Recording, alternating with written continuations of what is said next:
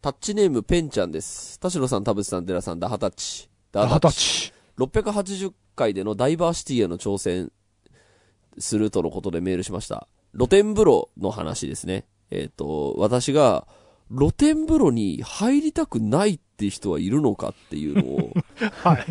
問題提起をしたところですね。えーペンちゃんは、私は露天風呂があればなるべく入りたい勢です。そう、これ俺も一緒なんですよ。あったら、なんか入らないより入った方がいいなと思って。多数の方でしょそれ。でしょで、で、でね、で、この、ですがうん、車で5分のところに温泉施設があり、せっかくなのでどんな理由が挙げられるかを想像するべく、拝聴した後すぐに温泉施設に向かいました。はい。以下、私が想像できた露天風呂にあえて入らない理由です。えーその1、えー雨水がもろに入るのを汚く感じる。その2、外に出るとき一瞬でも寒いのが許せない。えーその3、葉っぱや枝が落ちていたのではと思うと嫌。その4、露天風呂はお湯がぬるめ。その5、子供がはしゃいでいて落ち着かない。その6、えージャグジー風呂や電気風呂、サウナで満足しちゃう。その7、えー外の空気や景色が特にいいとは言えない。道路沿いやダクトが近くにあり、匂うなど。えーその8、えー滑ってこけるのが怖い。えーその9、露天風呂が岩を繋いだ形のものだと、ちょうどよく背中を預けてお湯に浸かれない。その10、露天風呂に繋がる扉が隠し扉みたいになっていて気づかない。それ で、近所の温泉施設をディスディスってるわけではないですが、思いかけずたくさん想像できてしまいました。ちなみに私はあえて入らない理由ではない、銃をよくやります。要はだから、えーと露天風呂に繋がる扉が隠し扉みたいになっていて気づかないうん。っていうことがあると。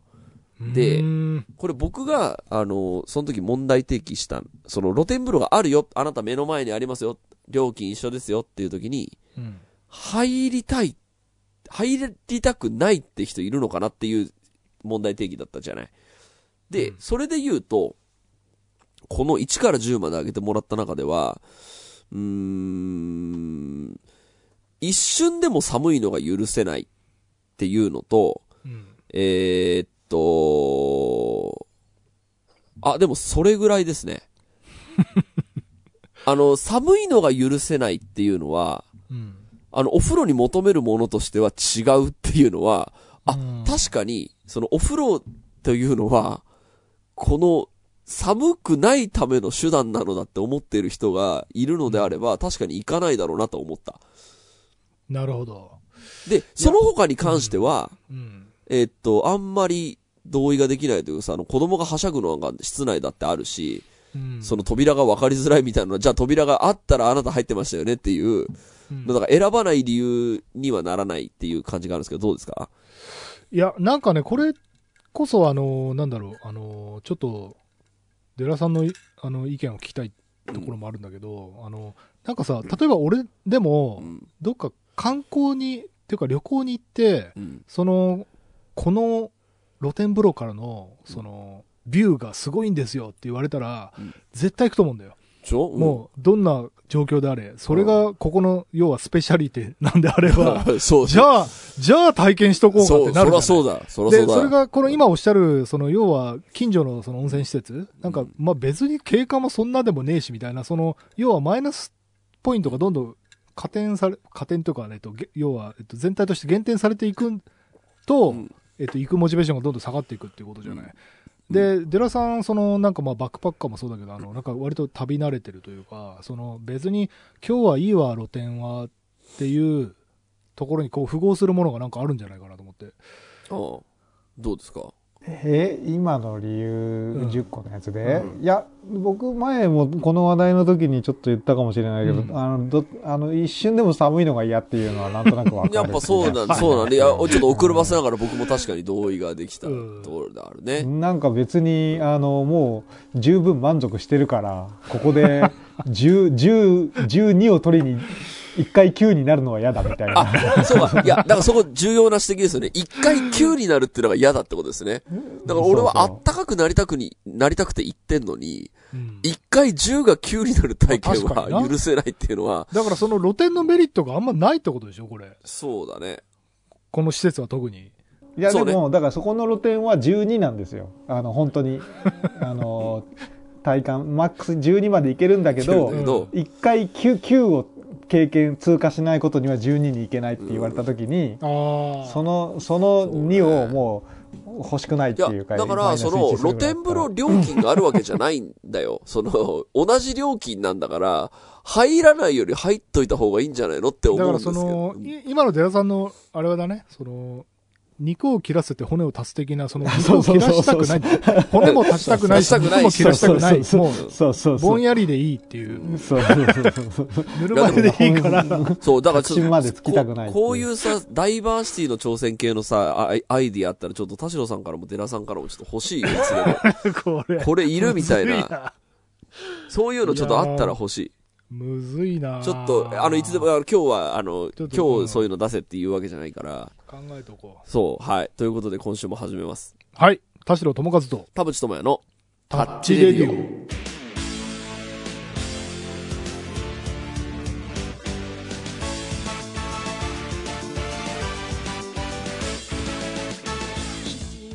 改めまして、こんにちは。田代智和です。改めまして、こんにちは、田淵智也です。この番組は作曲家田代智和とミュージシャン田淵智也がお送りする閉塞感ダハレディオでございます。はいあのー、この間のさ、超忙しいみたいな放送した時にさ、睡眠にマジで助けられてると、うん。ディープスリープヘッドバンドにマジで助けられてるって話したじゃん。うん俺、この間ディープスリープヘッドバンド買い替えたんですよ。ほう。買い替えた。あのー、まあ、いろんな事情があってう、ん。うーんと、話す、話すといろいろ、まあまあ、要は壊れたんですよ。あで、えーっと、まあ、保証期間2年なんですけど、明らかに保証期間、あ保証対象にならない壊し方をしてるんで、もうこれはダメだろうな。おとなしく買おう。はい。で、えーっと、前買った時いつだっけと思って遡ったら1年経ってないんですよ。ほう。去年の6月に買ってるから、へえ。、で、6月に買って3月に買い替えて、はい。5万円ですよ。おう。なるほど、なるほど。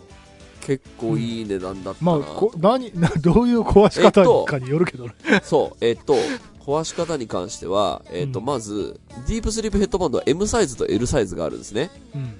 で、す頭の長さをまず測ってくれと。で、M サイズは何センチから何センチまでですよ。L サイズは何センチから何センチまでですよっていうのがあるんですけど、俺の頭の長さがちょうど真ん中だったの。そう。M サイズの最長の長さと L サイズの最短の長さの、まさにその数字だったの。俺これどっち買えばいいんだろうなと思って、で、その時には大は小を兼ねるからと思って、あの、うんでかいの買ったの。で、そしたら、まあ、半年ぐらい使ってると、やっぱ伸びるのよね。そのはい布製品だから。はいはいはい。ってなると、もう最低、その、当州は、あうん頭の、ま、長さね。その、投資その当州、合ってるから、その単語ねえか。その、頭もうの周囲、周囲ねちょっと、はいちょっと布が伸びてしまえば、もう最低当州ははいはいはい。ないわけでう、んうん。超えてるわけで、うんもうそっからセンサーが反応しづらくなったんですよね。ああ、なるほど、なるほど。でセンサーがね。もうとにかくめちゃめちゃバンドを引っ張って少しでも短くしようと思ってめちゃめちゃ毎日引っ張ってたらある日はいアタッチメントが壊れたんですよ。ああ、なるほど。で、壊れたから無理やりその布をつなぎ合わせてうんぎゅうぎゅうにするためにそのやってたっていう、まあ継ぎはぎでたった半年で継ぎはぎ継ぎはぎでやってたら、まあその、のような使い方になっちゃったっていうのが、えっと故障の原因の一つ。あともう一個は、あの、センサーの、えーっと、メンテナンスの仕方を、俺は説明書通りにやってなかった。お、そうなんだ。そう、だからこうなるともう絶対保証は効かないのそれよ。はそうだわ。そうなのん。でね、その、ディープスリープヘッドマジで買ってほしいんですけど、そのメンテナンスのね、メンテナンスは、とにかく、好きあらば洗えと。好きあらば中性洗剤で洗えと。はい書いてあるんですよ。で、まあ、中性洗剤というのはそもそも何なのか知らなかったから、食器用洗剤。そう、だとりあえずなんかこう、なんか洗い流せればいいのかなと思って、俺手洗い石鹸で泡立てて、うん、そのセンサーをぐじゅぐじゅにして洗ってたんですよ。うんで、それが良くなかった。なぜなら中性洗剤を使えって言ってるのに使ってないから。あはいはい。あとね、もう一個は、そのセンサーって取り外しができるんですよ。その、うん取り外してそれを洗おうねっていうあれなんですけど、うんあの、本体の方を、えっ、と、定期的にウェットティッシュでひ拭いてくると。汗がついてるから。はい。わかります？その額につけるとこだから汗が染みついてるとはいはいはいそで、はそれをウェットティッシュで定期的に拭きなさい。うんで、説明書には、必ず、ウェットティッシュは3枚使ってくださいって書いてあるの。必ず？そうなの。いや、うん本当にそれ面白いな。2回言ってんの。うん。えっと、3枚のウェットティッシュで拭いてください。はい。その2、ウェットティッシュは必ず3枚使ってくださいって書いてあるの。なんだそれ。どういう理由なのかなと思って。で、俺はうんその、ウェットティッシュなんかさ、その裏返せば2回目使えるんだから、もう全然いいだろうなと思って、ウェットティッシュ確かにね、1枚しか使ってなかった。で、はいそしたら、まあ、うんそもそも俺メンテナンスサボっちゃうから、うん下手したら1ヶ月ぐらい放置した状態で、あ、そろそろ洗わなきゃと思って洗ってたんですけど、そしたらね、多分ね、センサーが錆びてる。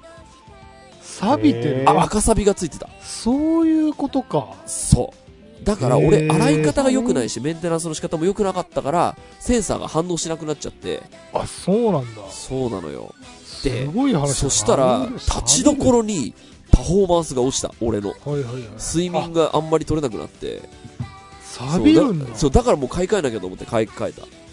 え、ちょっと待って、その、え？そうだね。なんかちょっと素朴なふ 不思議な点がいっぱいある素朴な疑問として、その、体に直接触れるようなうん。ものが、うん。そのなんていうの、錆びるような、まず、その、なんていうの、そうだよね。その。だって、コーティングというか、その、そう。ね、あ、なんか錆びるかどうか錆びるって。わかんないけど、なんか、錆びる、さ錆びるって酸化とか、なんか塩化とか、なんか化学反応じゃない？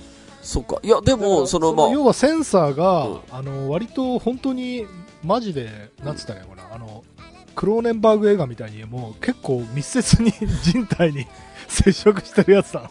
おーっと、いや、で、まあ、ちょっとごめん、錆びてるっていうのは、俺のも、うん目測であって、うん赤いあでもさ、赤いで。もなんかちょっと、ちょっと劣化してるってことそう、くすんで赤くなってて。まあ、それは壊れるよなと思って。で、そあの、そしたら、毎日そのヘッドバンドつけてたんだけど、センサーが感知できませんでした。あなたの。あなたの睡眠のブースト時間は0分ですみたいになって、つけてる意味ないじゃんと思って、そうだ。ただのヘッドバンドをつけてるだけの男になるからね。ヘアバンドコスプレの人だから、これは買い替えるしかないと思って買い替えて、うんで、やっぱその時期にやっぱりね、やっぱ眠りがやっぱり、こう、パフォーマンスが良くなかったなと思って。へえ、そうなんだ。そうなのよ。え、で、その何、買い替えてう、ん。パフォーマンス良くなった？ま、まだちょっと使い始めなので、あの、わかんない。あの、だから、その最初に言った話で言うと、M サイズを買いました。ちっちゃいの。はいはいはいどうせ伸びるんだぴったりになったぴったりになった。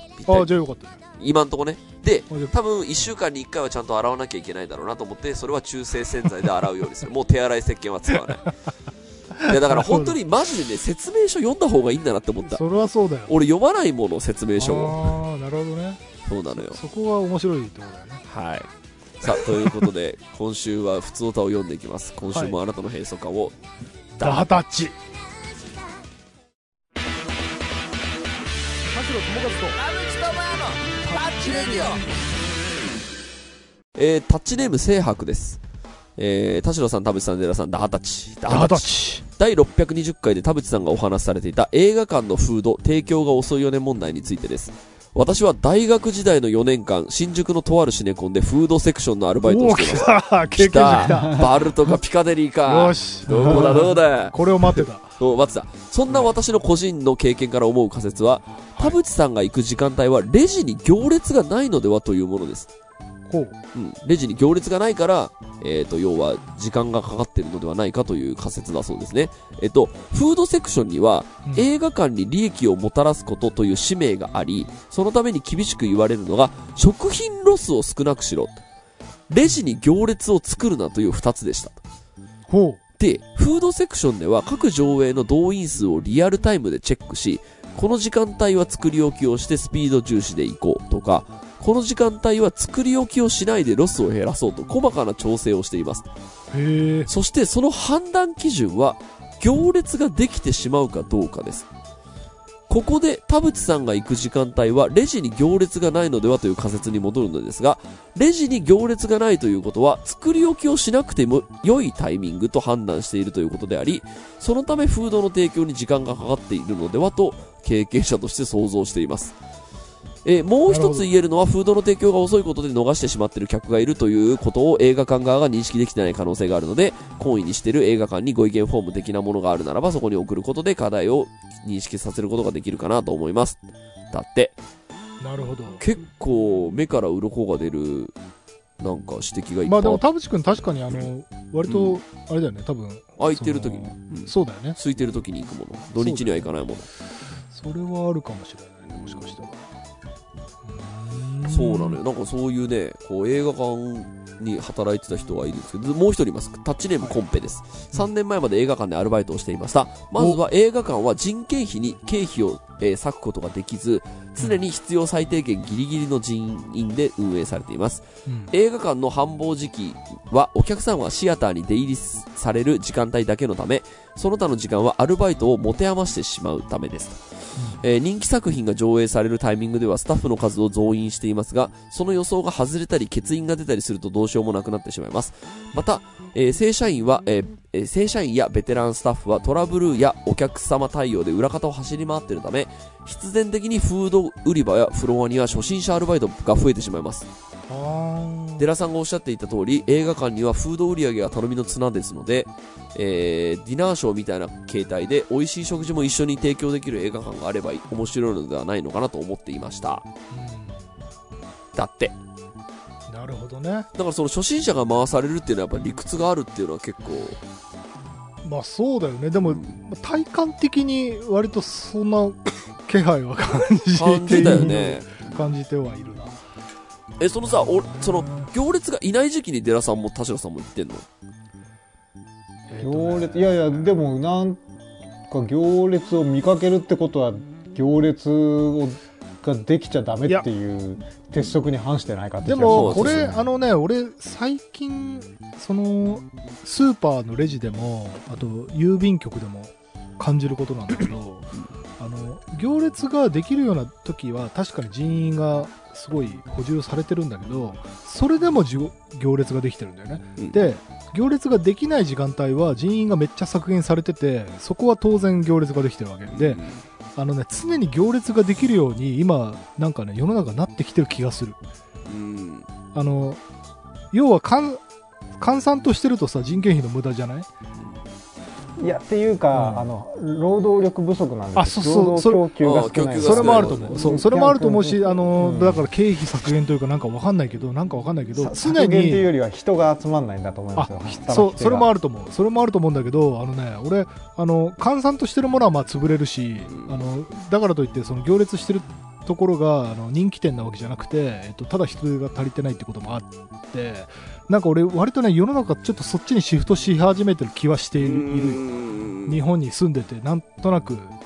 どこ行ってもなんかあの用事があるところは混んでてあの閑散としてるところは潰れるっていうなんかもう二極化というかいやそそうね、急に話、あの、変わるけど、うまあ人口が減っていく国だと。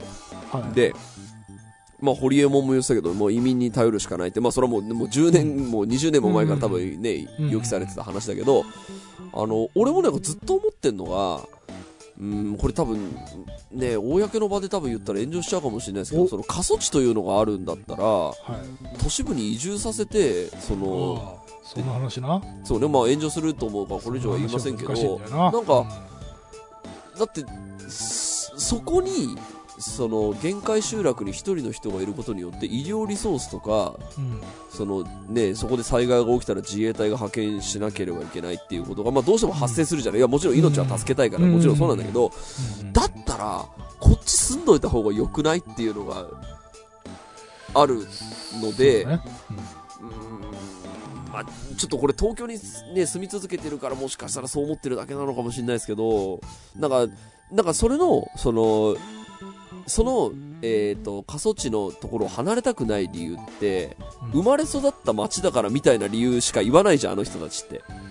その まああとはだから本当にもうず今からそのうん。生活スタイル変えられないよっていういやえっ、とねどうでしょう？いやいやいやここれねあの僕も限界集落はうん。いろいろお。番組にもしようと思ったぐらいちょっとリサーチをしたんですけど、うん。あのサイズ感があの問題で別に東京に来ると全員あのこう全員東京に来たら一番効率的な状態かっていうとそんなことは全くなくて、むしろあの過密のせいであの、効まあね。率下がるまあことが東京ちょっと多すぎるもんな。そ。れはそう。そう。であの本当の限界集落って本当になんであの1人とか2人とか本当そういうレベルの話で,、うん。でそんなもんはあと何年かすればなくなるので、うん。別にそこまで気にしなくていいということで,、で10万とか20万みたいななんだっけな大学が総合大学が1つか2つぐらいは持てるぐらいのサイズぐらいが多分一番コンパクトシティとしては効率がよくって、はいはいはいはいはそそのサイズをじゃあ政令指定都市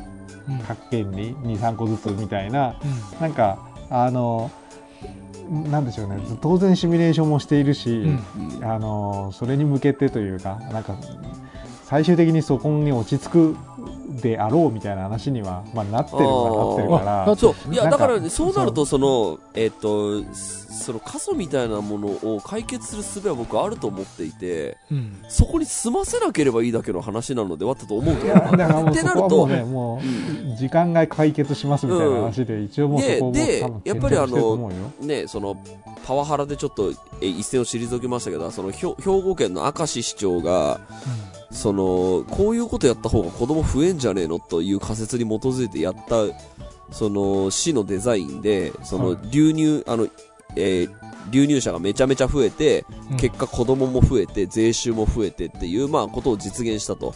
はい。まあ、その人ちょっとパワハラのあれがあったらしいんで、まあ、はい。もう政治家を、今、その、市長は退くらしいんですけど、はい。なんかだからやり方は全然人口が減っていく国でもあるよねって思うときに、あのー福岡とかは人口増えてるんですよ。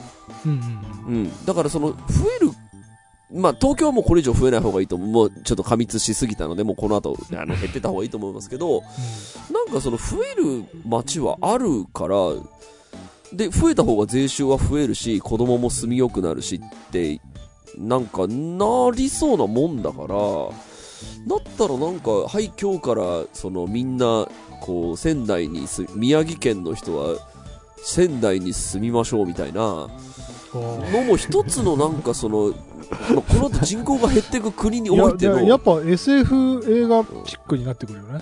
そうね。ね。俺割とその世界観がその映画ファンとしては嫌いじゃないけど、うん。まあ割とまあディストピア世界というかそのまあ嫌がられるよね。自由意志よりもあの合理性っていう世界だよね。そうそうあれをどう、自由でなくなっていくんですよね。まあだから SF もうあれだよね。うん。管理社会とほぼ等しいので。いや、でも、そその、やっぱり医療が発達したおかげによって、やっぱ長寿が実現できる時代になって、これはもうめちゃくちゃいいことなんですけど、ってなると、その、どんな時でも、えっ、と、医者をヘリで飛ばせば、限界集落に住んでる人の命は救えるっていうことを、やっぱ医療リソースがあることで実現できてるっていう、まあこれは素晴らしいことなんですけど、はい。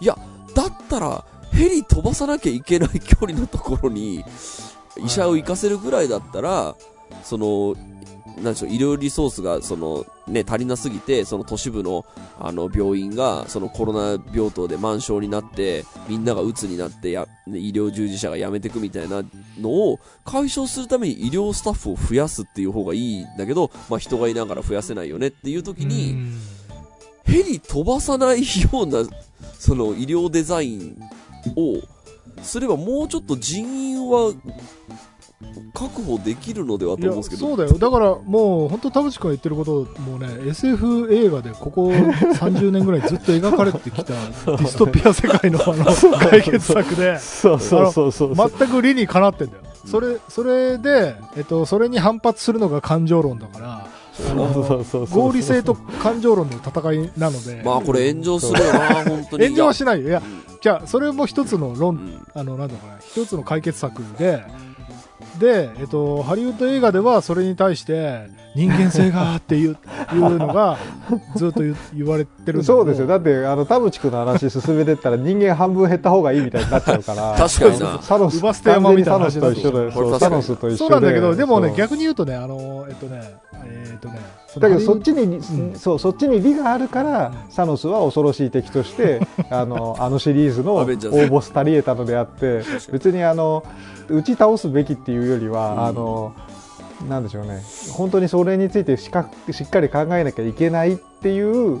あそうそう。モデルではあるだからこれを、ね、議論のテーブルにひうん引っ張り出すのは全然間違いじゃないんだよ。うん。これをきっかけにみんな議論しようぜっていうのが、うん。こここでここでソイレントグリーンですよ。ここでここでソイレントグリーンと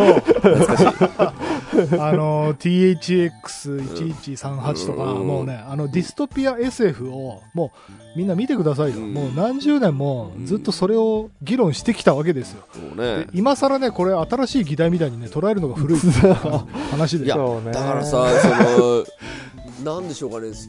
あんま僕政治を批判するつもりはそんなないですけどその人口がその新生児が80万人切ったと。はい。いやだってもうもうほぼ予期できてた話そう。予見されてたことに何を今更言っててんだそうこのこの出生率でこのその晩婚化が進んでてうんね、女性の社会進出もあってって言ったら、これだってね、ファクトフルネスの話で言うと、それは人口減ってくよねっていうのがあるのに、は80人切ったって瞬間に、危機的状況だって言い出したじゃない。いやで、なんかよく、と言ってたね。で言ってた、ずっと言ってた。で、これね、そう、あの、ノストラダムスとかね、あの、関東大震災いずれ来るって話と一緒で、もうずっとず言ってたんだよ。ーっと言ってた。そう、ずーっと言ってたのに、あのね、なんだろうな、みんなのんびりしすぎなだけで、いやこれ話としては実はあの段階ジュニアが40代超えた時点でもうこうなるよねっていうかここ なんかそそこが本当は一番こうデッドラインっていそうれもだからデータとして予見されてたわけでしょ？それに対してみんなやってたけどダメでしたってもうなんていうのずっと配線処理だったんですそういうことはね、その、この80万人切るまでには、どっかでもう一回上昇気流に乗ると思ってたってことなんだって思うと、そんな、そんな想像力のない。そんな別にドラスティックな策も何も打ち出してないもんね。そう。そう。そうそうだからあのもうここもうなんでティッピングポイントというかターニングポイントを超えたうん段階で、はっきり言って全員このゲームはもう負けたっていうそうだよね。だからムード手遅れになるまで、なんとか手こ、そう。引き伸ばして、はい、いやようやく手遅れがけ手遅れに。手遅れが確定した状態が今10年ぐらい続いてて、そうだよね。そうだからこの話題はもうもう あのそネタ子を起こすな的な話になってるよ、まあ確かにもう今更もうそうなんだね。そう、ん。だから80万人にショック受けるのはこれは単純にコロナでこんなに減ったかっていうね、あのあこれこれになるにはもうにあと2028年ぐらいのつもりでしたってだけの話で、はいはい。2028年にはななる予定だった話がはい5年ぐらい前倒しになったよっていう。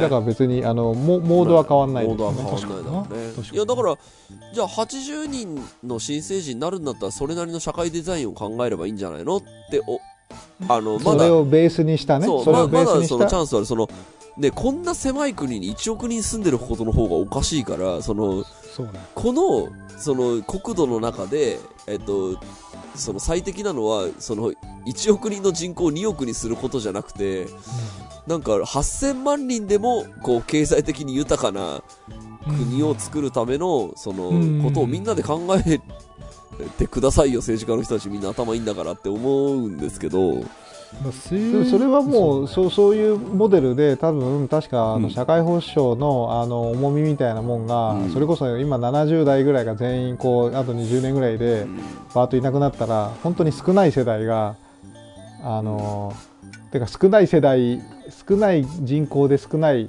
今少ない人口で多くのお年寄りをみたいな話が少ない人々で少ないお年寄りをにはなるので8000万人ぐらいの。うん。だから2050年ぐらいになんかプライマリーバランスとか2050なんかあのそうそうそう。あの社会保障の両立みたいなもんがここまでではないはずみたいには一応計算上はなってるあそうなんだ。みたいですね。まあまあでも確かに理論上はなんかそんな気はするね。なんかいうん。今が結構悲惨的な、一番苦しいそう、時期一番苦しい時期だろうね。そう。そうだけどそれがその時にあのーもっと思ってたより海外と差が開いちゃって、うん。ねあの豊かに小さい国になれるか貧しく小さい国になるかみたいな、うん。そこがどうなるかなっていうところは真剣に考えなきゃいけないけど、世界で高齢化を克服した国ってあるんすか？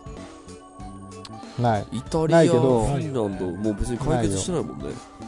だけどあのなんか僕もあの耳学問ですが、うん。えー、と少子化対策っていうのは1930年代ぐらいにもうやっやってたんだってうん。スウェーデンノルウェーとかあの辺の、はい。スウェーデンかな？うん。デンマークだったっけな？まあとにかく北欧で、はい。でその時にややったのが結局あの今割と先進的でやるべきと言われてるようなことをやってたと、まあ、つへー。まり女性が社会進出をちゃんとして、とかっていうような、今日本でやれてないことを、うん。その時にその国もい一生懸命やった。だってもうその頃はまだ女性に参政権なんてそんななかったとか、あもうようやくできたぐらいのタイミングなんだけど、うん。最初からそうやってあの専業主婦とかはす捨ててちゃんと男女平等にしたとか、うん。あとはその、えー雇用保険みたいなもんを全部、うん。あのえー、と職業訓練でちゃんと賄うようにしたとかっていうやり方をしたと、うん。うんつまりあんまり自由主義っぽいやり方じゃなくて、うん。新自由主義っぽいやり方じゃなくて、そのタイミングでもうすでにあの今こうこうだよねみたいなやり方をやったおかげで、だけどそれがすごく福祉国家としてはうん。高負担うん。うん高福祉みたいはない状況になってるわけですよね。まあそそうそうそうそう、うん。でまあこれがな。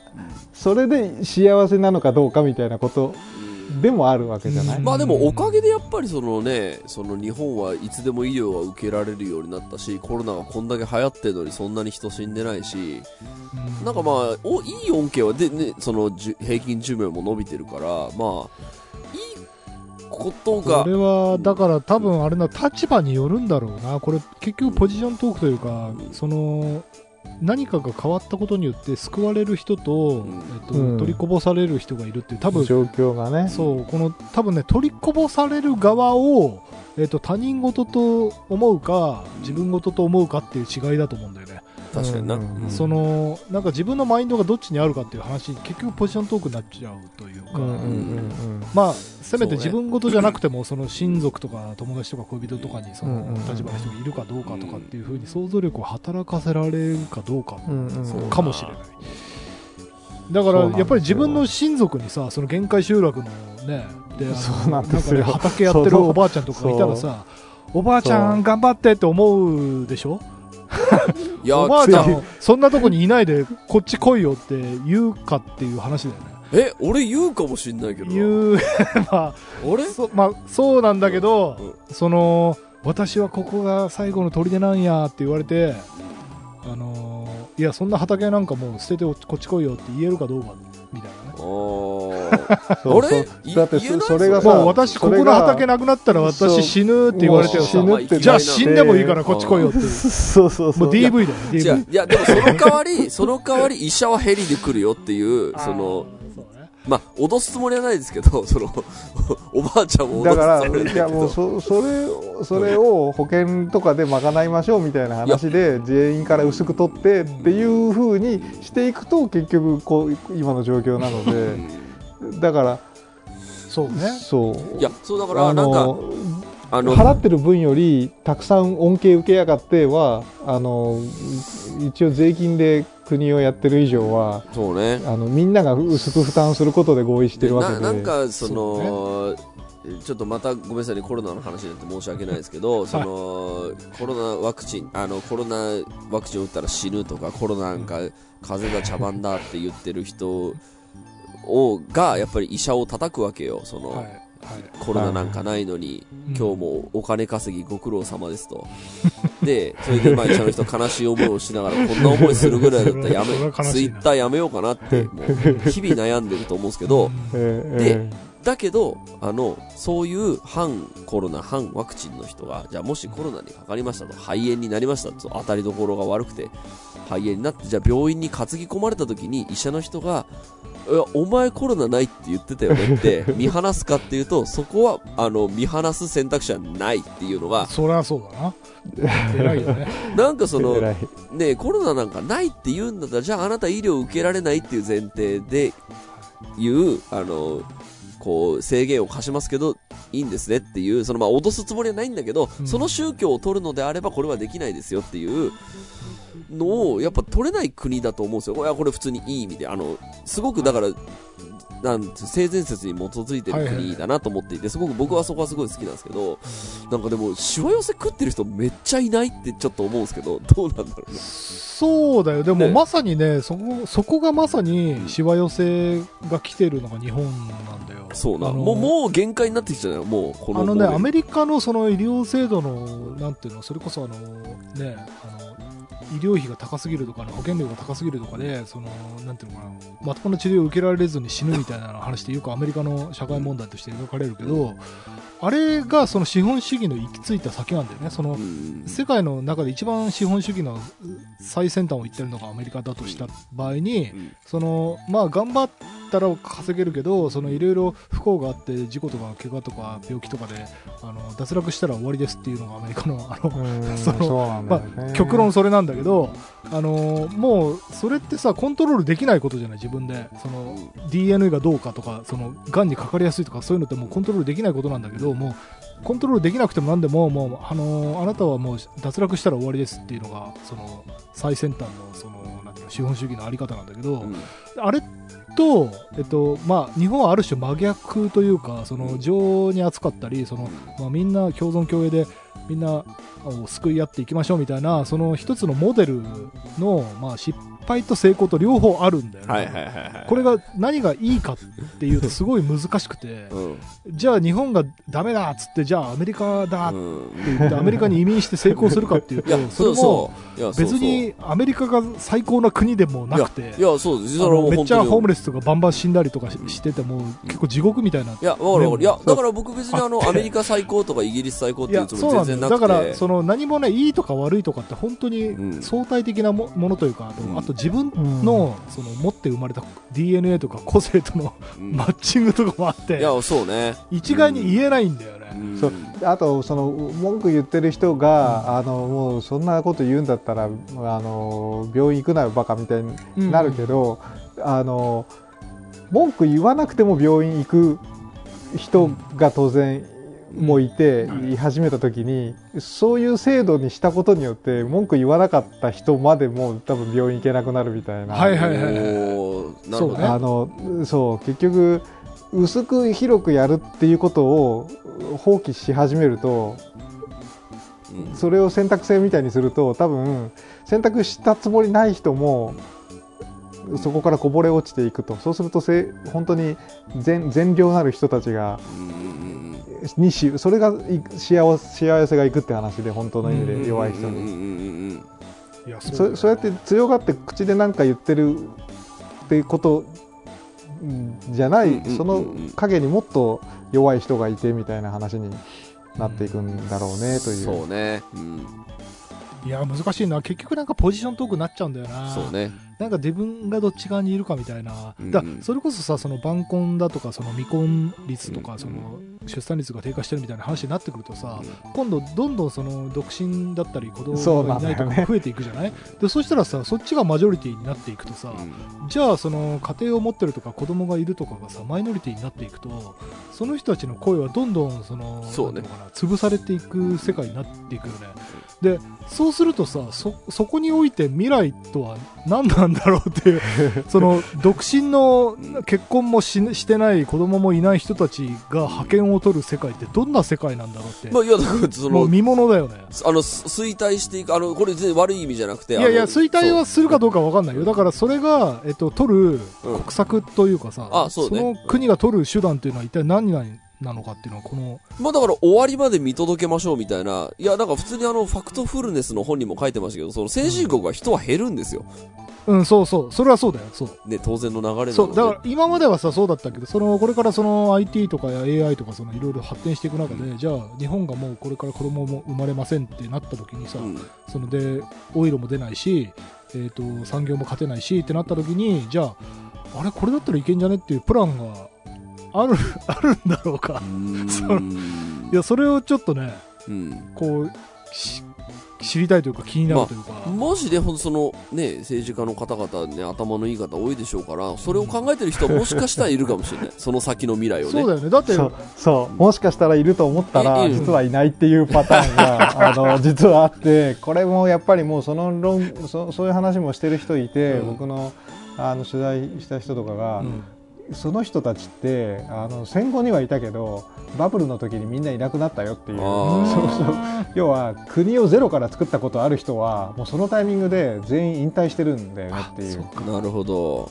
でバブル以降の人たちってもう調整しかしたことないと。あ。そのうん70年代までに築き上げてきたものをはい。現状維持とかはい。調整とか配線処理とかしかしてなくって確かに。もう2020年代にあのゼロから何かを作れる人はもういませんみたいな確かにでもね、けなんか僕あの最近そのツイッターの仕様が変わったことによってあのなんかやたら攻撃的な意見が目につくようになって思ったのが、みんなねなんかその世論がどうとかし政治がどうとかに期待しすぎ。だないと思ってて、ね。やっぱりその外国と特に比べた場合にやっぱりね普通に一企業からとかそのベンチャーからとかで発信で全然いいと思うんだよ。うなんか僕は今のこの例えば社会情勢とかその今後の未来にこう期待できないのでこういうプランを立ち上げましたみたいなのが結果的にやっぱり欧米ではその成功している。そのやっぱり熱いビジョンとかその未来の余地というかそのそこにみんな人がこう感化されていくというかさ。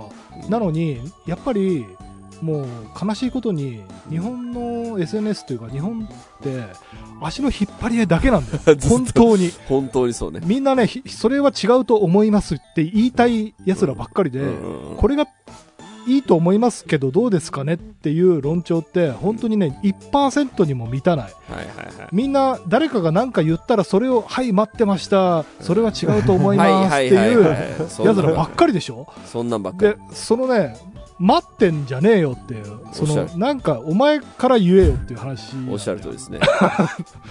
それが本当にもう日本のどうしようもないダメなところで。いやー、そうね。だ。そのなんか受けて文句言うっていうスタンスをまずやめましょうっていうところから始めないとダメだと思う、ね。そのだから日本人の特性としてそのこれは呪われたパワーとしてその足の引っ張り合いをするっていうその足を引っ張るっていうことをポジティブに生かす方法をやっぱり開発した方がいいと思うこれが多分一番近道だと思うそうね。足を引っ張ることで世界を救う方法を そうね そこにイノベーションをここ、ここ2週間ぐらいそのテーマですね。うんだって絶対それが近道だと思うよそうね。引っ張り合う、この性質を利用こして。の性質を利用するそうそうね。で引っ張るっていうのを、なんでしょうねあのもうう言い方いくついくいろいろでもあると思うんですよ。あの皮肉るとか、あの別に全部ネガネガである必要はないというかね、そうそうそう。ネだからこれは呪われしパワーだから。ちょっと議論が白熱してきたけど、これぐらいで終わっとこう。はい。はい。ありがとうございました。ありがとうございました